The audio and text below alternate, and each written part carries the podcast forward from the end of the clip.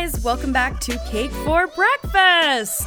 I hope everyone had the best Christmas ever. Like, just we're in that week now between Christmas and New Year's Day where it's like, you know, this is the time to totally compl- and completely sign off. Like, you can you don't have to respond to texts you can like have a nap at 2 p.m eat whatever you want like be in all the feels right now. Don't have any like, oh, I need to start my work. Just the only thing I did, which I thought was uh, is going to be helpful for me, I like went out and did the big grocery shop, so I'm ready, like with the healthy groceries and that, to like you know bang start on January first.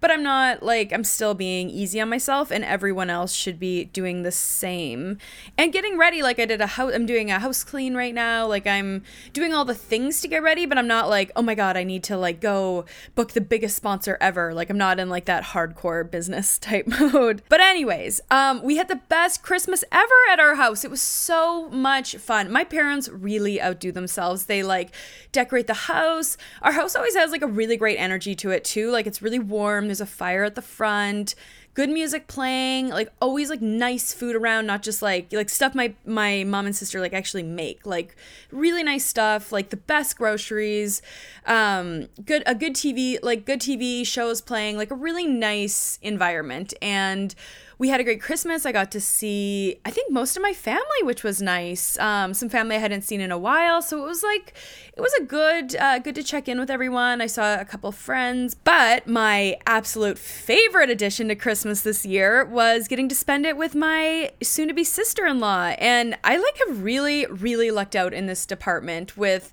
having an amazing soon-to-be brother-in-law and now the sister-in-law. So her, her breakdown she is so lovely. And guys this is literally one of the i think one of the prettiest girls i've ever seen. She's like a mix between alex cooper from call her daddy and like a blake lively but like prettier than them both. Just maybe margot robbie too like just the prettiest nicest girl. And super easygoing. Like her and i watched emily in paris season two. Um, thoughts on that are it's just it's just fun. It's a fun watch. Season one was better I felt like they were trying to do too much in season two, and the outfits were a little underwhelming. I like the super over the top, over the top outfits. And you guys, Emily's a little bit of a psychopath. They sort of like I read this article from like I don't know, a fancy newspaper like New York Times or something like that, and they were like, "Is Emily in Paris like simply the greatest villain?" And it actually might be true if you like really watch it for that. Anyway, so our Christmases are big and fun, and it's really nice to be around people.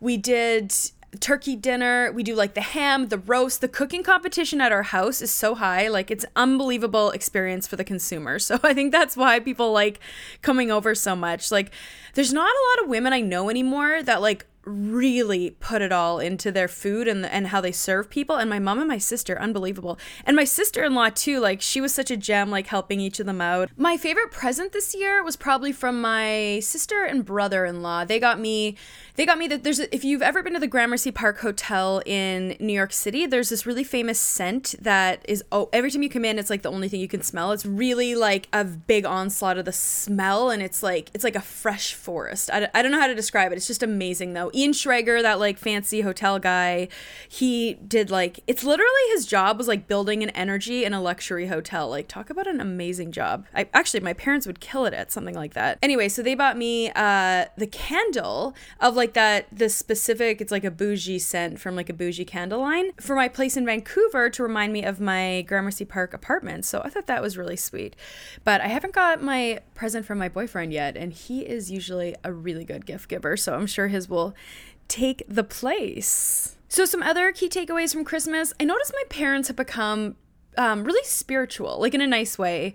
We do grace before dinner. My mom is like super involved. She's like the president of the church. She basically runs, I think the churches should start podcasting. Because, like, as you know, with pod, they do it on YouTube right now and it gets an audience. But with podcasting, you can sort of like, it's easier to manage on the phone, I think, anyways. So, yeah, they're like spiritual in a, in a really nice way. Does anyone else have the same thought about church? Like, we did mass, we did the whole shebang, but it's got to modernize. I don't know what it is about it that has to modernize, but the audience is older. You don't see, I don't hear about really any, I don't think I know anyone who goes to church. Definitely is value to it. Like, I like the idea of um, believing in something, um, a higher power. Like, I like all those things. It's just, it is hard to get younger people to. So we gotta, like, we gotta find a way to, to transfer it over if not even just for like the facility alone like it's a really nice space and environment to be in we are Anglicans. We're part of like the Anglican Church. It's like AKA Episcopalian in the US. Think like Charlotte York or Kate Middleton. Those are sort of the reps. Oh, also, the church is like run at like the highest level by a woman. I was like, that's pretty cool. So yeah, we just got to find a way to to make it work, I think. Okay, now I told you last week we have Miss Nichelle Tramble Spellman joining the show. Now, Nichelle is the showrunner of the popular Apple series Truth Be Told, which just got greenlit for another new season. Super, super exciting. It stars Octavia Spencer and Kate Hudson.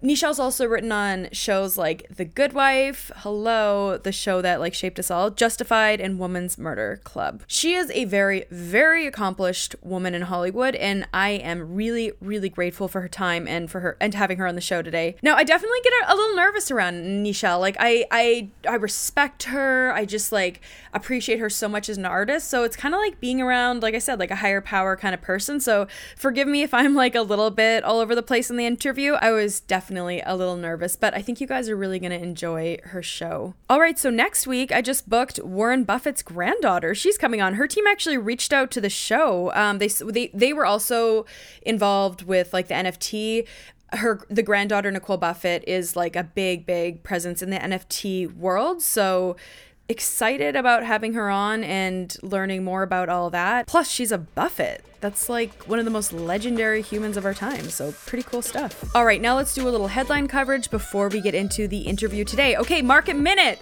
how many times have I said this? How many times have I screamed till I'm blue in the face about it? Inflation, it's keeping on coming. It's not slowing down at all.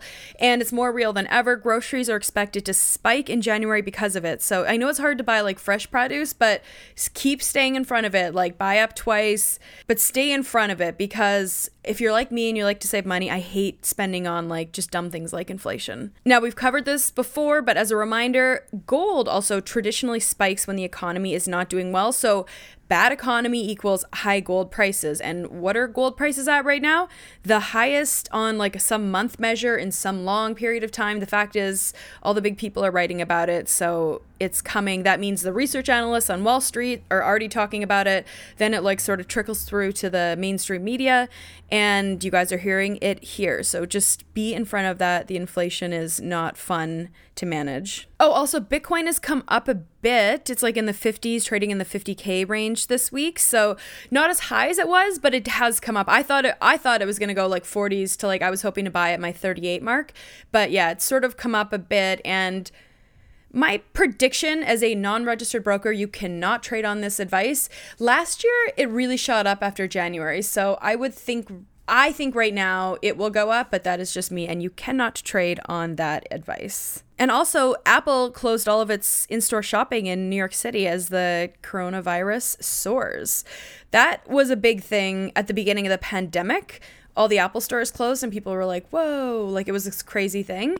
So, not loving that. All right, guys, have a great New Year's Eve tomorrow night. Be safe, have fun, do it upright, get fancy, do whatever you need to do to feel good, and then let's go into the new year super, super energized, relaxed, and powerful. Have a great day, and now let's welcome Miss Nichelle Tramble to Cake for Breakfast. All right, well, everybody, we are really excited to have Nichelle Tramble on the show today. Nichelle needs no introduction, even though I've been I was talking about uh, Nichelle when I went to Malibu and had lunch with her and her husband. But I'm so excited to have her on the show. Not only has she worked as a writer and producer on The Good Wife, Justified, Mercy, Harper Island, and Women's Murder Club, she's also the showrunner, aka the boss, on Apple TV's mega hit Truth Be Told, starring Octavia Spencer and Kate Hudson Plus, to top it all off, she is half of my favorite Hollywood power couple. Michelle, welcome to Cake for Breakfast. Hello. Thank you for having me here. Thank so you nice. so much for coming on. I'm always starstruck when I see you because I'm just, I'm always just so impressed by you. So, congrats on season three of Truth Be Told being renewed. What was the process like waiting to hear about the show being renewed? Was it kind of a guarantee? Uh, were you waiting to hear what was going to happen? What What did that look like? It was actually a combination of both because when I went in to pitch the season arc for uh, season two, I actually let them know that I had an idea for season three and that I was going to use season two to feather that story throughout so we could just pick up that thread for season three. Uh, and they were very excited and supportive about the story for season three. So I had a feeling that, you know, if everything went well with the airing of season two, that we would come back for a third season. Talk about a great businesswoman. I love like putting that in there to keep it rolling. Good for you. um, so it wasn't like suspenseful, like you hear about these shows, like we're all waiting to hear, like you sort of were already in the conversations to keep the development going. Yeah, on on some level, you know, everything is going to be about performance and you know how the previous season does. Mm-hmm. But but Apple, the producers, everyone was really enthusiastic about the show, about the show continuing, and about the story that we're going to tell for season three. Excellent. Well, let's. I just had to get that off the top because this news just dropped last week, right? Or this yeah. week? Yeah, just brand week. new, guys. So we we have the exclusive here. All right, let's rewind for a minute and start from the beginning. Nichelle, where did you grow up? And I want to sort of move towards what your first Hollywood job was. So can you tell us a little bit about yourself? I grew up in the San Francisco Bay Area in a small town in the East Bay. And, um, you know, I've always been a writer, even if it was just the little stories that I took to show and tell instead of toys. It's just the thing that I've always wanted to do. And I was very single minded about it, so much so that when I, you know, turned 18 and was leaving for school, I pretty much knew what I wanted to do. And mm-hmm. so I was probably the most lackluster um, student in existence, but I was always writing. And so I did short stories, a lot of freelance work, um, worked for different, uh, you know, periodicals, magazines, things like that in the Bay Area, some freelance work with a lot of the New York music magazines and stuff like that. Okay. And so the idea wasn't you didn't wake up, you weren't like, I want to be a Hollywood writer. It's just you wanted to write novels. Was that the first thought? Like yeah, what was sort of the, the thought in your initially, yeah, it was mostly about short story writing with, you know, uh, ramping up to be to write a novel. And I actually wrote a novel in high school that I kept in this Snoopy three ring binder and I would write a chapter on the weekend, take it to school on Monday with a sign up sheet in first and, and on the first page, kind of like a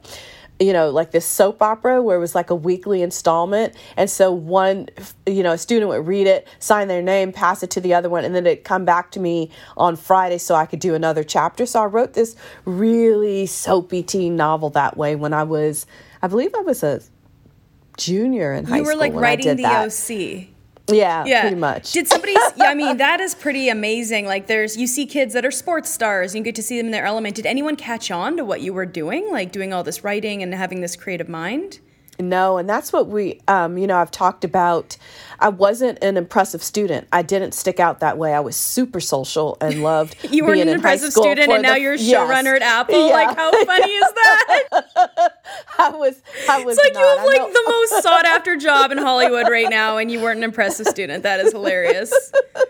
I was not. I think that the. Um, you know this this here's the difference though all the students knew that i wanted to be a writer and they were encouraging and my friends were encouraging the teachers didn't know but my um, fellow classmates knew they kind of saw what you were doing they knew yeah. you were special mm-hmm. that that sort of thing okay so it brings us to 18 you went to school in the bay area no, I left and I went to Long Beach State for a year, and okay. then um, was politely asked to leave because again, why? Lackluster student. That is. That is oh my was, gosh! It, you need to be a poster child for anyone that like appears to be that way. Like again, this this is a bit insidery, but Nichelle has honestly like the hardest job you can get right now in Hollywood, a showrunner at Apple. It doesn't get any more big time than that. Um, so they asked you to leave, and then what did you do? I was you know, the whole time that I was there, not being a great student, I was still writing. Mm-hmm. So I was still doing the short stories. I was still trying to freelance. So when I left Long Beach and went back to the Bay Area, that's what I did. And um, I just started pissed? Were they like, uh, "Why did you get kicked out of school"? No. to- totally pissed. Yeah. Um, Oh, yeah. were. So it was just yes, very, very, and they should have been. It Yeah. was ridiculous. Um, but I just kind of, you know, my parents were really straightforward, and it was just like you're you're on your own, kid. This is what are you going to do? So I started temping, you know, taking odd jobs, things like that, and I continued my writing. The main thing that I did while I was temping is I always tried to look for um, receptionist jobs in San Francisco, Mm-hmm. and I'd sit at the receptionist desk all day, signing people in and out. But I'd work on a book or short stories the entire time I was there. So that was my ideal job, and it was a way to, you know, make money and support myself, but Totally. also have. I was, you know, in a seat for eight hours, so I would write. Were you depressed? Were you like, "Holy crap, Nope. what's happened to me?" You just totally knew. You were laser focused on what you knew you wanted to Yeah. do. Not one. I was not depressed one bit. Nope. Jeez, that would have been a cool time to be a receptionist in San Francisco because that's the moment of like the the Zuckerbergs, the Google guys. That was probably the moment that stuff was all coming up too, right? I'm older than them. Oh, stop. okay, so I, I would find myself being like, oh my gosh, but, but you're laser focused. You know you want to be a writer. And then you sort of get your first book. And then what happens after that? Well, um, I think I freelanced for quite a long time. Finished the first novel while I was working at a publishing house in um, Berkeley. Ten So you were Press. Mm-hmm. working at a publisher and being published at the same time. Yeah, I was working in the publicity um, department at 10 Speed Press. Great job, really, really nice people. And it was a block from my house. Mm-hmm. I, I worked there. I'd start written the bulk of the novel while I was at an, um, an adventure tra- travel company called Backroads. Mm-hmm. And so I was like, you know, booking guests and mostly writing. After the guests finished a trip, they would. Um, what do you call it? They'd fill out a questionnaire about their trip and all of that, and I would write the response letters to them. so there was some, I figured out some way to always be writing Be and writing. make a living that way. So I did that for a couple of years while I was working on the book, and I just finished the book and started at 10 Speed Press and sold it to Random House while I was there. And then um, I stayed for the end of, and stayed until the end of the year. And when I left on my book tour, I moved to New York. And how old are you at this point? Oh my goodness. Um, early 30s. Okay, so that's a lot. Like you're feeling Yeah. the impacts. You're like, okay, everyone is, yeah. you know, we talk about that a lot on the show. Everyone's getting married, starting the whole thing, and you're still in your dream. Like you're still you're still there fighting for it. So after that, is that when things start to turn for you? Nope. Um, Nope. I, I did the first novel, you know, and you know that unless a book really breaks out, becomes an air airport novel or bestseller, you're not making a living as a mid-list author. So I was still working um, and still doing part-time jobs because I mostly I needed the time to write, and I was working on uh, the second book, The Last King, during that time period. And I finished The Last King, that was published, you know, and then it was like, you know, that moment where you had to sit down and think, I cannot make a living doing this. What's the next move? And I applied for the CBS Writer New Writers Program. Got into that in 2007, started the program in 2008, and then was staffed. No, no, no. Started the program in 2000. Yeah, 2007. Well, what I like and about then, the sounds of this, it sounds like a new writers program in your early 30s. So was it new writers like coming out of college and then you were older than the other kids in the program, or was it a, a new writer of any age? Any age Oh, and cool. the, the whole point of it is to at the time was to just try and tap into unheard voices Mm-hmm. people who hadn't g- come in through the traditional routes and um, at the end of that program i was staffed on women's murder club which was my first tv job That must have been huge. Were you like, Yeah. holy cow? Yeah. How did you deal with moving? Because in your head, you were dead set on being a novelist. You realize novelist is not the do all end all to your success. So then moving into TV, was that was that an ego thing? Did it, or were you just like whatever? Like, how did you sort of feel about that? Was it was oh no TV writing? ex- I was excited about. That. Oh, you that. were okay. Oh no, no, no! I was Yeah. tremendously excited about that. A friend of mine who is a um, also a TV writer, when I was trying to figure out what it is, I, what it is I wanted to do next, he he said to me, "I don't know anybody who watches more TV than you. Why haven't you ever thought of that?" And I was just like, I really had never thought of it. I thought of features, but I hadn't thought of television. He was like, "You watch eight soap operas. You watch everything on at night. Like, what?" are you when when we went to lunch, that's a, I'm an also an absolute TV addict, and you told Yeah. me you've watched every episode to date. You usually watch them on Thursdays too, Grey's Anatomy, right? Yeah, I still watch Grey's. Yeah, still watch from Grey's. So I'm a loyal, a loyal TV show follower. Yeah, if I same love it at the beginning, I stay through the end, even if it's limping to the finish line. Yeah, you gotta you gotta see it through. So so this is kind of a dream job. Then you get offered this job on a great TV show, and you're like, holy crap, this is pretty Yeah. awesome. And then then then is it like you're kind of going a bit more to the you're going I don't want to say corporate because I know you're creative, but it's sort of like more of a sta- stable. You feel more. That was one of my questions I actually have for you. At what age did you feel like you finally had?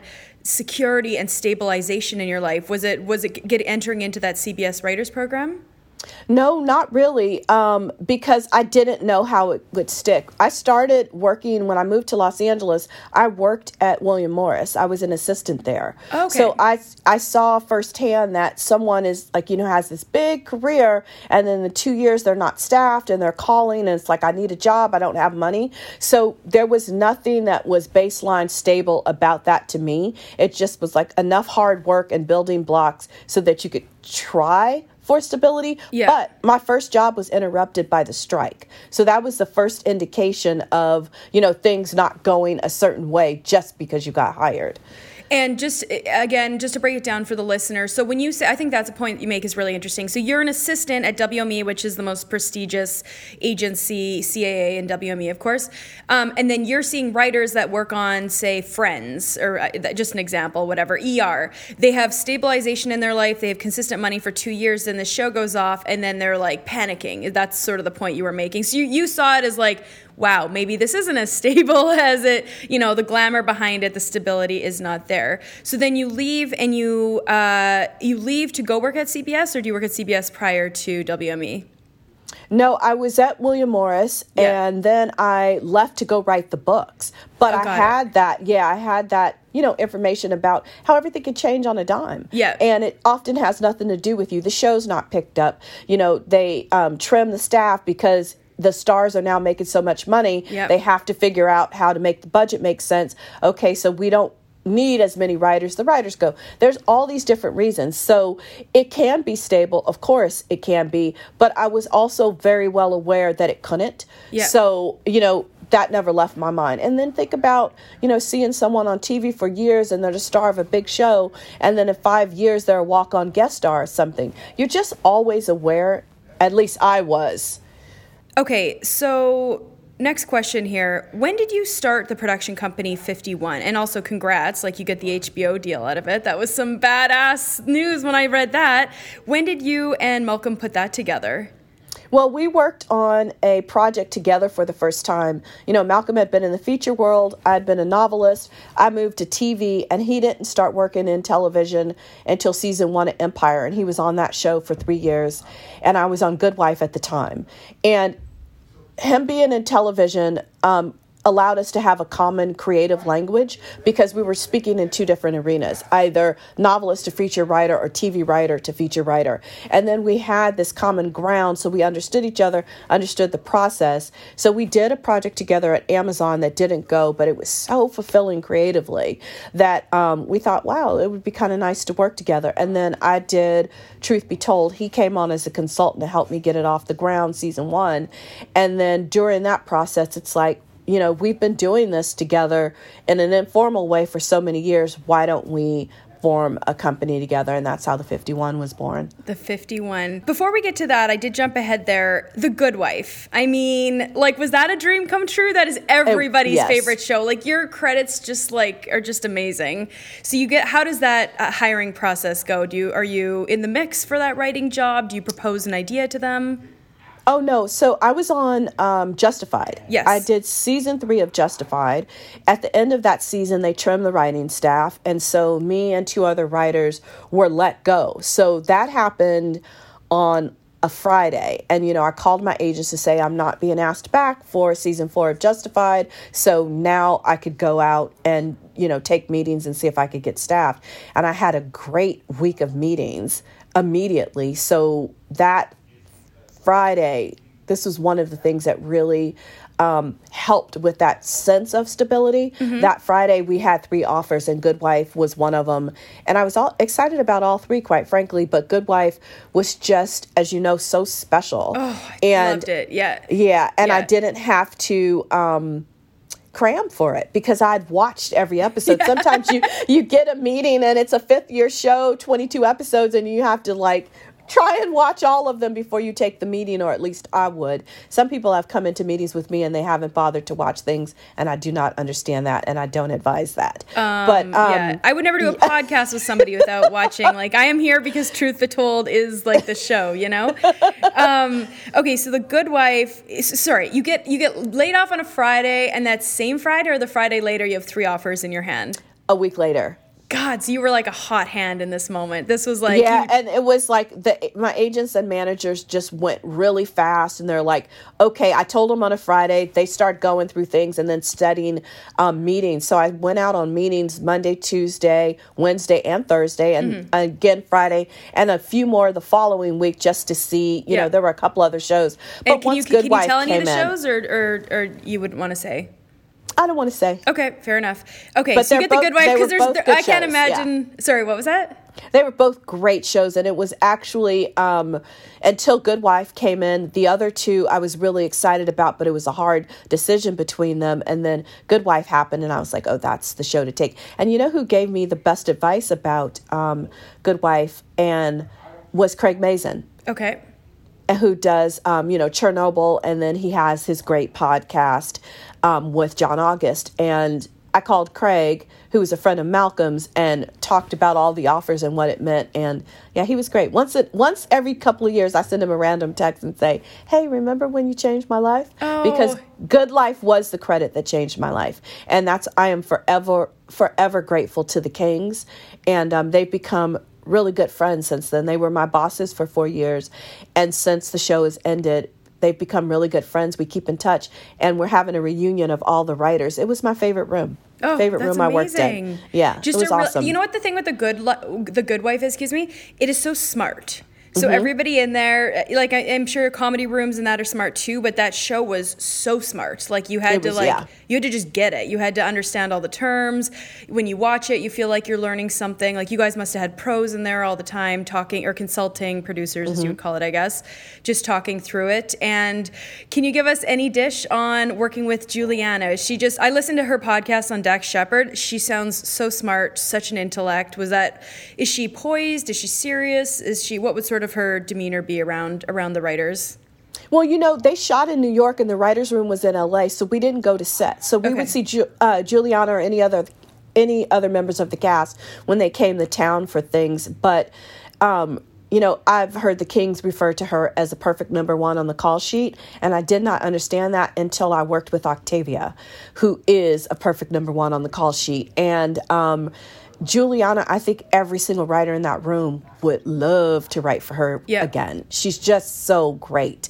Um, so yeah, she was wonderful. She came off very she came off serious on the podcast, but um, interesting. That was that would mm-hmm. be my mm-hmm. takeaway from listening to like a three hour show that she did. Just smart, interesting, not into the glitz and the glamour, mm-hmm. just as into the art and the craft and her work. Um, a question about the writers' room, um, just for people who don't who don't understand. So a writers' room like Good Wife, huge show. How many writers would be in that room at a time on a season? That was a small room. We had okay. a small, um, really, uh, really tight room, and that was seven people. Seven people. Uh, yeah, on Truth Be Told, we had nine. I worked on a show where there were 14 because there were three um, writing teams in that room. So it was a really big room. So it depends. It depends on the showrunner's comfort and what they desire from the show. And do you and the, that- and the number of episodes. Right. I think right. you'd have a bigger room when there's 22. 22. Do you mm-hmm. find that people tend to write for a character, or is it just totally the whole thing is? Again, this is probably very 101 of writing, but for those of us who don't know, it's just helpful to sort of understand the craft a bit more. So oh no, you write it. Yeah, you write the entire episode. Perfect. Um, okay, let's move on to Truth Be Told. Now, did you bring this project to Apple or did they call on you to show run? How did that project come together? No, that um, project happened because of Chernin Entertainment. I'd gone to a general meeting with Kristen Campo, who was um, head of their TV division at the time, and she and I had met years before when I did a spec and she was at another company and we tried to get that spec off the ground and you know but really liked each other. So when she moved over to chernin she called me in just for a general and these are the meetings that execs have with writers.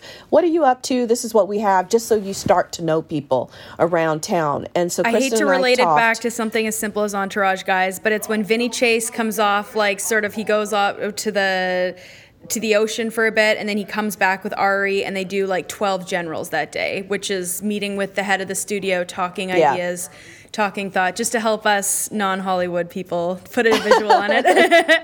so you were Vinny So- Chase running around town doing generals. Yeah, and I was doing. I did that general meeting, and as I was leaving, and it was uh, right before Christmas, and um, she said, "Oh, I got this novel in that's not published yet. Maybe you'd like to read it over the holiday. We could talk in January and see." And it was um, "Are You Sleeping?" Um, and by Kathleen Barber. And um, I read it over the holiday, and I thought, "Oh, this is there's something here." So I called Kristen in January and said, "I have a take."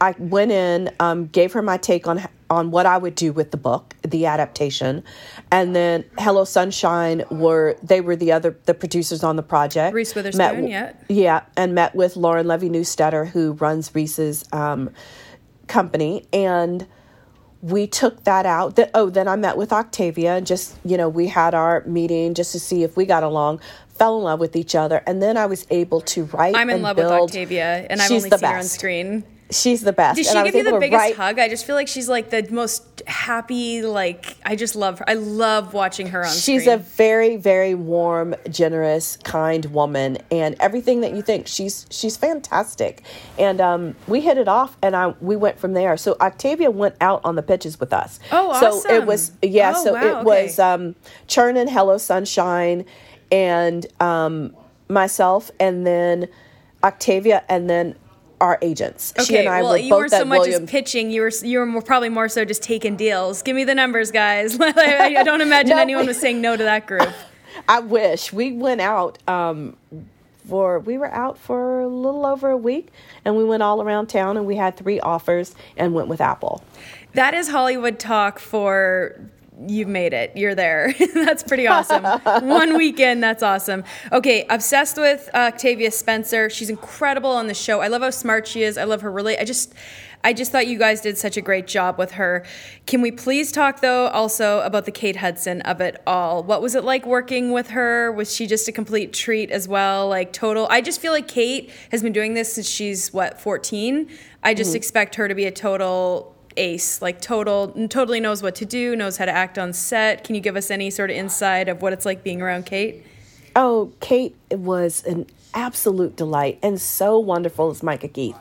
Um, and uh, Octavia nicknamed her Sunflower. Oh, I love and that. that com- completely fit. Completely fit. The two of them were wonderful because we were shooting during the pandemic and we were shooting before people really knew what was going on. So we were in the middle of that. And we were one of the first shows to go up and try to test the protocols. It was stressful and Yeah. a lot of pressure. And we didn't have the usual resources on set with, you know, all the people because we had to keep the keep it tight from the testing and everything else. And they were fantastic leaders. They kept everyone calm. Um, were really, you know, prepared and on time and professional every day.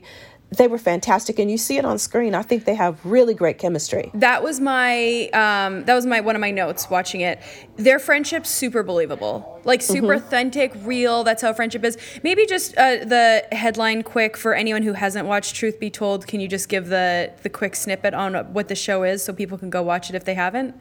Yeah, Octavia Spencer plays a podcaster named um, uh, Poppy Parnell. Poppy- yeah. and she yeah, and she's a journalist who has you know worked for over twenty years. She formerly was at the New York Time she, New York Times. She returns to the San Francisco Bay Area where she grew up and is, you know, not working for a newspaper anymore, but she decides that she still wants to do some form of reporting. So she starts this podcast called Reconsidered. Mm-hmm. And season one, it's about a story she wrote 20 years prior that helps send a man to jail, and that man is p- played by Aaron Paul. And wild twists, like just like twists happening left, right, and center. Also obsessed with Elizabeth Perkins. I grew up on Miracle on 34th Street, which I know isn't one of her best, biggest shows, but she always has a special place in my heart on that show. I thought she did a great job. I just, I loved her character. I loved um, her struggle. She's a very believable uh, actress with struggle, isn't she? Yes. Like on Weeds, when she plays the struggle, mm-hmm. like you can always sort of, you, you, can always sort of feel that in her character.